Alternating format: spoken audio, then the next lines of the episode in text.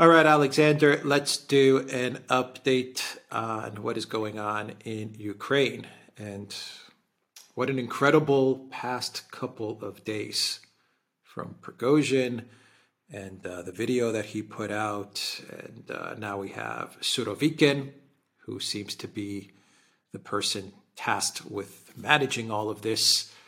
And uh, yesterday we had quite uh, quite an active day from the Russian military drones, uh, missiles, glider bombs, which appear to be posing a, a, big problem for the Zelensky regime. I mean, a very, very big problem. Actually, I think the Telegraph even did a, a story on the problem that uh, that these bombs are uh, posing for the Ukraine military. But it's the Russian uh, Air Force that is at work, and the Russian Air Force is at work because of the depletion of the S 300 air defense, which we have talked about in previous videos.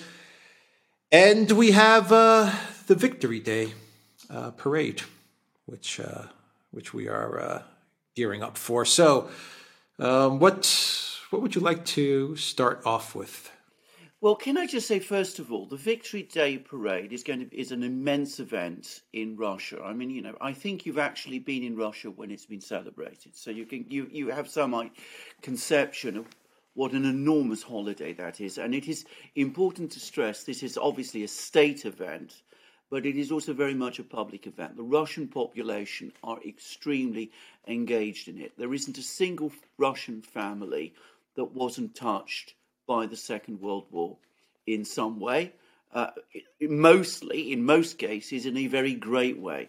So this is for them a huge event. And I'm getting the sense that an awful lot of what's going on, or at least what Ukraine is doing, seems to be driven by trying to rain on the parade, if you like, to trying to spoil this day for the Russians. And it's creating a very sort of edgy, nervous, rather tense atmosphere around this parade in ways, and around this holiday in ways that I've never know, seen known before, and which, speaking about this politically, I suspect is only in the end once more going to confirm widespread feeling, which I know already exists in Russia, that this is a government in Kiev that simply cannot be tolerated, and that it must be, uh, um, you know, driven out of existence. Um, I say that because the Ukraine's intelligence, military intelligence chief, a man called Budanov, has made some incredibly strong comments about, you know, the importance of, you know, killing Russians, and, you know, which seem to go beyond the war itself. And now there's all increasing talk about, you know, declaring Ukraine a kind of terrorist state. Which, of course, if the Russians do that, then that in effect precludes negotiations. So there is there is this tension, there is this nervousness around Victory Day, concern about what um, the Ukrainians might do. But the reality is that even though all the talk is of a Ukrainian offensive, it is the Russians over the last couple of days who have been massively on the attack now, one area where they're on the attack is in Bakhmut, and you're absolutely correct. I mean, the Prigozhin melodrama took another turn yesterday. He announced that everything had been sorted out. The military had promised him all the ammunition he needed. Uh, uh, General Surovikin, who, if you remember, well, as of course you do remember, was uh, at one period of time the overall commander, the theatre commander, uh, back in September, October. Uh, he's now been brought back and has now become Prigozhin's line manager. In my opinion, Surovikin has never gone away. Whenever I've seen pictures of Putin or other people on the battlefronts visiting the headquarters, Surovikin has always been there. He's always dominated the meetings. He's always the man pointing to the maps and those kind of things. I think he remains the overall commander, but he's clearly been put in to sort of try and take charge of this Prigozhin business and the Wagner business. And the result is that over the last couple of hours, also, we've had a major renewed Russian advance in Bakhmut itself. Now, what's left of Ukrainian controlled Bakhmut is just a couple of buildings. And I, you know, I, I, I, that might be a bit of an overstatement, but not much. Just a couple of isolated, increasingly isolated buildings on the western fringes. And over the last couple of hours, the Russians have been storming and capturing them. And it could be, and it could be that this is what Prigozhin wants, that he wants to capture the whole of Bakhmut by Victory Day, so that he'll be the great victor who captured Bakhmut and achieved this victory on Victory Day. The Ukrainians, General Syrsky, the Ukrainian Ground Forces commander, has now issued a contrary statement to Ukrainian troops. He says that the, their mission is to prevent the fall of Bakhmut by the 9th of May, by tomorrow, in other words, by Victory Day. I mean, it seems that this whole thing is, this whole battle now has come down to uh, an issue between these two people, Prigozhin and Syrsky, over, over a holiday. And I think that Surovikin, who clearly is the one general, Russian general, that Prigozhin is a bit intimidated by and respects, has been basically brought in to sort of calm things, bring things under control, make sure that, as I said, the fighting in Bakhmut is indeed finally brought by an end, even if not by a particular time and date. And then I'm confident also that once that's done, the Wagner troops will be withdrawn from Bakhmut. New troops are apparently pouring in. Chechens are reported to be there. Regular Russian army are also reported to be moving in. And I think the Wagner forces will be sent back to the rear and refitted and given a rest, which they urgently need. They've been fighting in Bakhmut continuously since November, so they absolutely need a rest. And as you've rightly said in previous videos, uh, Prigozhin clearly does too. Yeah, so I mean, the the whole final two, three square kilometers, whatever's left, is obviously all about a media narrative. And, you know, I, I, I understand Prigozhin and Wagner, okay, they, they want to finish what what they've started and what they've been doing for, for the past uh, six months. And so he wants to bring it to its completion. If he can bring it to its completion by Victory Day, I guess for Prigozhin, even even better uh, for him. Uh, but the the Ukraine military, it, it, seems they're holding on to to what essentially is lost, just so they don't give the the Russian side some sort of of May 9th uh, celebration, while at the same time they can then go to the collective West uh, media, and they can pump out stories along the lines of, you know, Russia celebrates Victory Day, but it can't take Bakhmut, right? Something like that. That CNN or MSNBC are going to start uh, pumping out. It's Uh, maybe it fits this war. I mean, I, I don't know. This is this conflict has been bizarre in so many ways. Yes. I, I guess this is a, a, fitting end to to the Battle of Bakhmut. Yes. I mean, what more can I say? Well, I, I, I, mean, it, it, it's tragedy mixed up with farce. Tragedy because people are dying, but I mean, the idea of you know running your war in this kind of fashion, a war in which people have been killed. I mean, it has a farcical quality about it. But you know, this is, you said that this is the pattern of the war. It is the pattern of the war. Look at the bizarre events that have happened over the last two weeks or so. About a week, 10 days ago, reports that the Ukrainians had crossed the Dnieper River into Kherson region, embedded themselves there, and that they were, you know, managed successfully to cross the Dnieper. The Ukrainian Defense Ministry denies this. They said there's absolutely no truth to this story. Then other officials in Ukraine continue to claim it. The Western media and Ukrainian media pick it up, it circulates. Eventually, quietly, that story is dropped, but it is clearly nonsense. another story, clearly an attempt to create a story around a drone. Remember, I'm sure you've seen the pictures. This Bayraktar drone flying over Kiev. We've had all kinds of bizarre explanations about what it was doing. I've no doubt that it was intended again as a piece of theatre.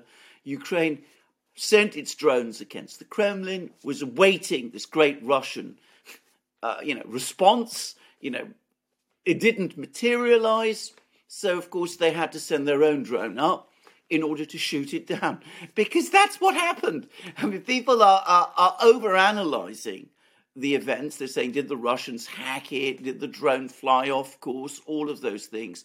It's clearly, I, as far as I'm concerned, everything points to this being, again, a piece of theatre. And then the even more bizarre story about the downing of the hypersonic Kinjal missile. That, you know, that Ukraine shoots down a, a Kinzhal missile they show, you know, a nose cone of something or other that they say is a Kinjal missile. This is what the Patriot missile can do. You have again the Ukrainian Air Defense Command. They said, no, no, we didn't do it. We haven't got the capability.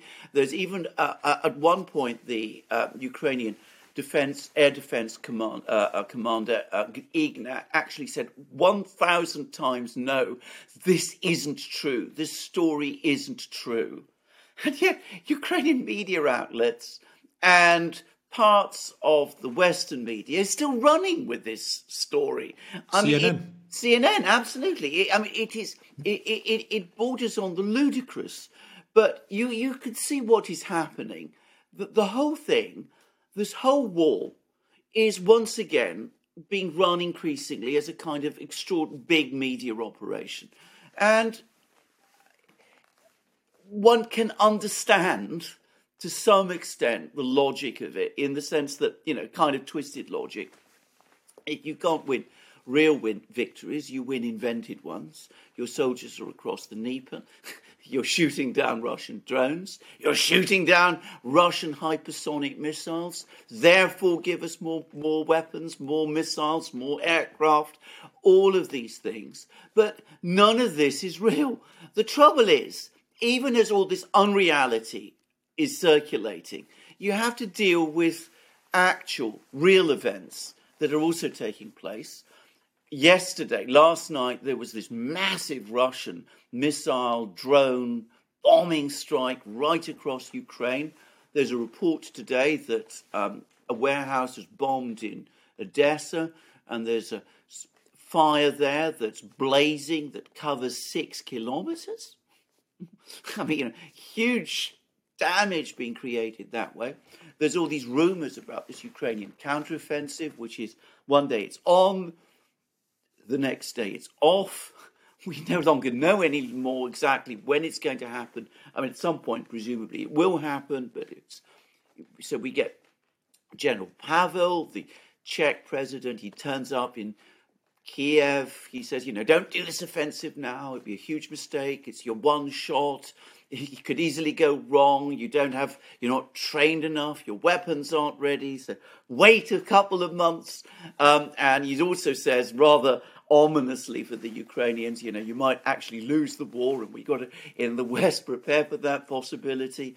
We have Reznikov coming along saying to Washington Post, I believe, that the um, you know, we're, we're having all this trouble. There's half a million men against us, which, by the way, there are. That's the first confirmation I've seen in the Western media that the Russians have half a million men now in the theatre, of only a, fraction have actually been fighting over the last few weeks. Just, you know, take note of that. We're up against half a million men. The other side is an air force. The other side is missiles. The other side is ammunition. The other side is fortifications. We must dampen our expectations. We must, we might suffer heavy losses. So you have Reznikov saying that, and then of course on the other side you have a person, uh, I, I, forget which, another Ukrainian official. He speaks to the Independent, a British newspaper. He says it's going to be fine. We're going to attack. The Russians will panic and they'll flee. They'll run away.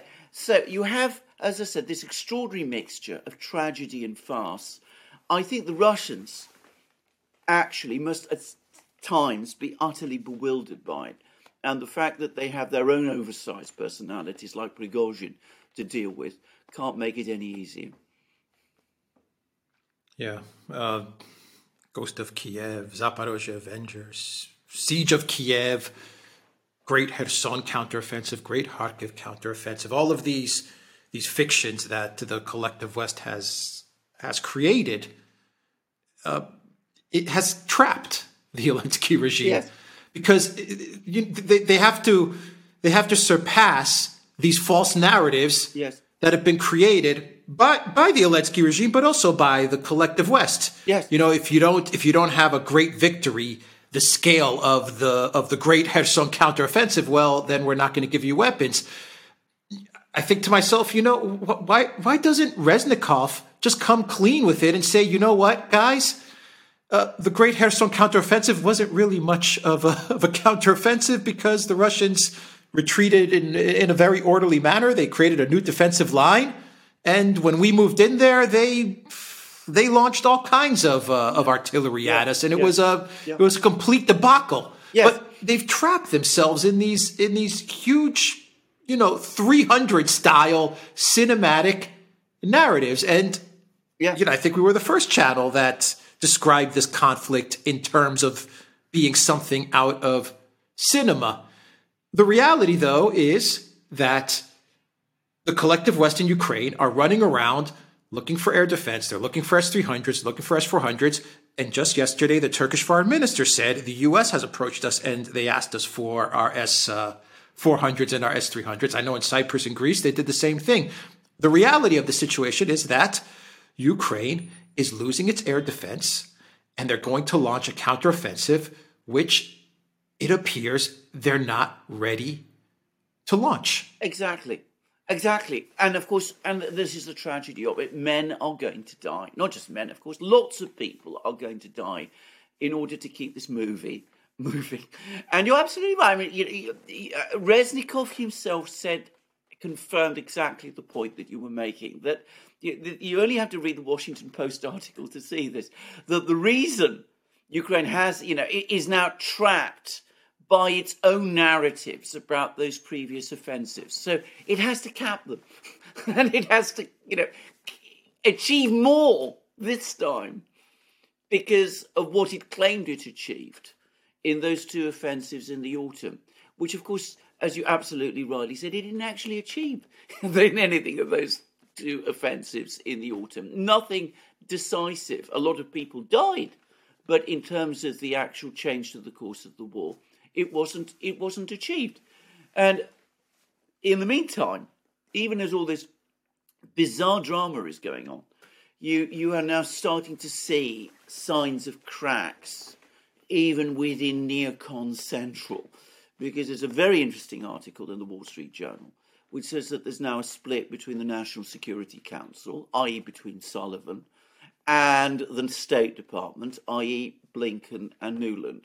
Blinken and Nuland, the keepers of the neocon flame, they want the offensive to go on. They're still committed to victory at any cost, at any price. Sullivan supposedly is starting to come round to the idea of negotiations. But of course, he has no real plan about how to negotiate, he's no real idea of what to do. Um, he's perhaps just a little bit more connected to reality than the others, but he still wants the offensive to happen. Because, you know, we've, you know, advertised the movie, we've published all you know the all all the you know the, the, the commercials we've shown you know the sort of tasters all of that sort of thing. People have seen it on the on their tv sets you know this great offensive is coming so we can't disappoint the audience what is what is russia doing right now alexander what is going on i hear they're hitting chasiv yar uh, we've got confirmation that they've taken out a very important bridge which is uh, one of the main routes of transporting weapons from Romania into the uh, the the Donbass. Uh, they hit Kiev. They hit uh, Dnipro. Uh, we're talking just a huge uh, a huge effort from the Russian military to, it seems, to, to just hit the entire rear of uh, of Ukraine's uh, military as as they struggle to to get this this offensive underway. Absolutely, that's exactly what the Russians are doing. We're starting to see the Russian military system cranking up. I mean, you know, in the first couple of months of the war, they tried to fight more a political war than a military struggle.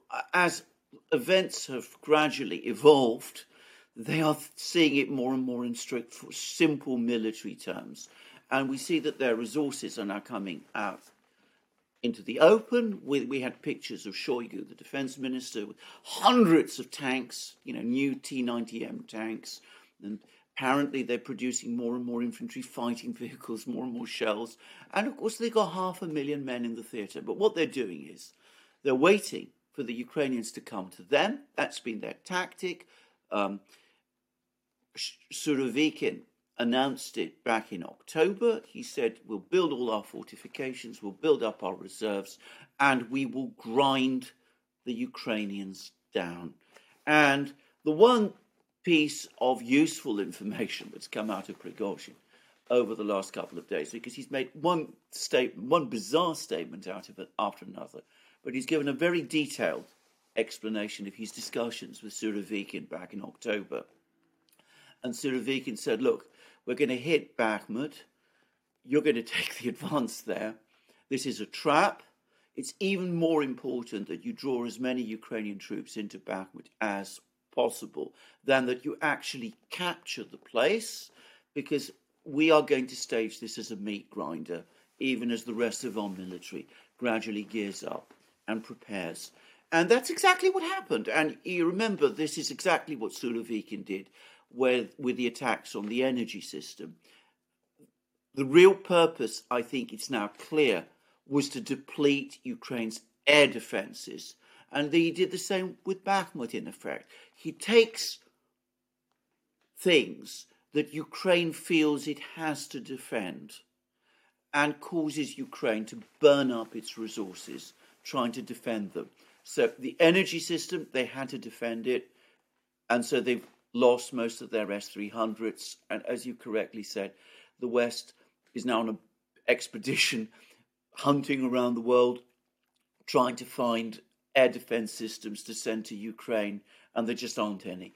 And he's done the same with Bakhmut. He's ground down the Ukrainian forces there. The Ukrainians have suffered extremely heavy losses defending Bakhmut, and they've also lost a lot of, you know, their not very great supplies, stocks of ammunition. And again, the West is begging around the world trying to find ammunition to keep the Ukrainians supplied with ammunition. So you can see you, you can see Surovikin's tactics. We conserve our forces, we suffer as few losses as we can, we inflict the maximum pain on the Ukrainians, we're grinding them steadily and methodically down. Now, how this is going to end I, am not party to Russian plans. I don't know. There's two contradictory views. Scott Ritter has said Russians have now half a million men in theatre. The Ukrainians are rapidly running out of material and men. Uh, the Russians could end it this year. That's the Scott Ritter view. A Russian commander on the battle lines, a man called Apti Alaudinov, who's actually a Chechen, he said, Look, what we're actually going to do is something different. We're not going to launch big arrow offensives. There's no reason why we should. We're going to continue exactly as we're doing, methodically, incrementally. We're going to continue to advance slowly, gradually, grinding the Ukrainians down, and eventually the Ukrainians will collapse, and they will collapse sometime around August, September of next year. And notice the timing of that. It's a few weeks before the presidential election. Yeah, uh, I also think that Ukraine is uh, is starting to to change its tactics as well, and it seems like they're moving towards with the with the direction of Budanov. I think Budanov is, is the guy that's driving this. It does seem like they're moving towards some sort of uh, tactic to to create little like like pinprick uh, terrorist strikes, and and they're even going after. It seems like they're increasingly going after uh, journalists and politicians. Yeah. And yes. Yeah. It, it, seems like they're drifting towards towards this direction. Yes. More than actual, an actual military confrontation. Yes, indeed. And can I just make point out this is exactly, in a way, mirrors those statements. You remember that article? I think it was in Foreign Policy. You know that Ukraine, in order to win, its offensive needs to, in order for this offensive to succeed, it must cause panic and paralysis within the Russian political leadership and um, its military, and that has to be achieved within the 20, first 24 hours. You now have had this other Ukrainian official talking about, you know, if we launch this offensive, the Russians will panic. It's all now becoming increasingly, more than anything else, it's all about mind games, causing the Russians to panic, causing them to become scared and frightened. And, you know, basically, uh, the idea is precipitate some kind of crisis in Moscow through these kind of attacks and hope that that somehow changes the direction of the war. Now, I have to say, um, I've had encounters with Russians, also in you know business business world, and I must say that I've never known a Russian to panic. just just just to make that observation. And someone else who I'm in correspondence with, who was a former intelligence officer, British intelligence officer, and worked in Russia, has said it made exactly the same point that you know, trying to you can you can take the Russians by surprise. You can't ever really ta- you can't ever really panic them. So I don't think this is a, going to be a successful strategy, but it is leading Ukraine into a very dark place. It's some of the things it's doing. So you have these assassinations of people. There was another one attempted the other day against a Russian writer we have these bomb attacks, these drone attacks, all of these sort of things. And as I said, it does look like it's intended to create an atmosphere of panic and even terror. I'm going to think it's going to do the opposite. Yeah. All right, we'll uh, leave the video there. The Duran.locals.com. We are on Rumble, Odysee, BitChute, and Telegram, and go to the Duran shop. 10% off. Use the code. Good day. Take care.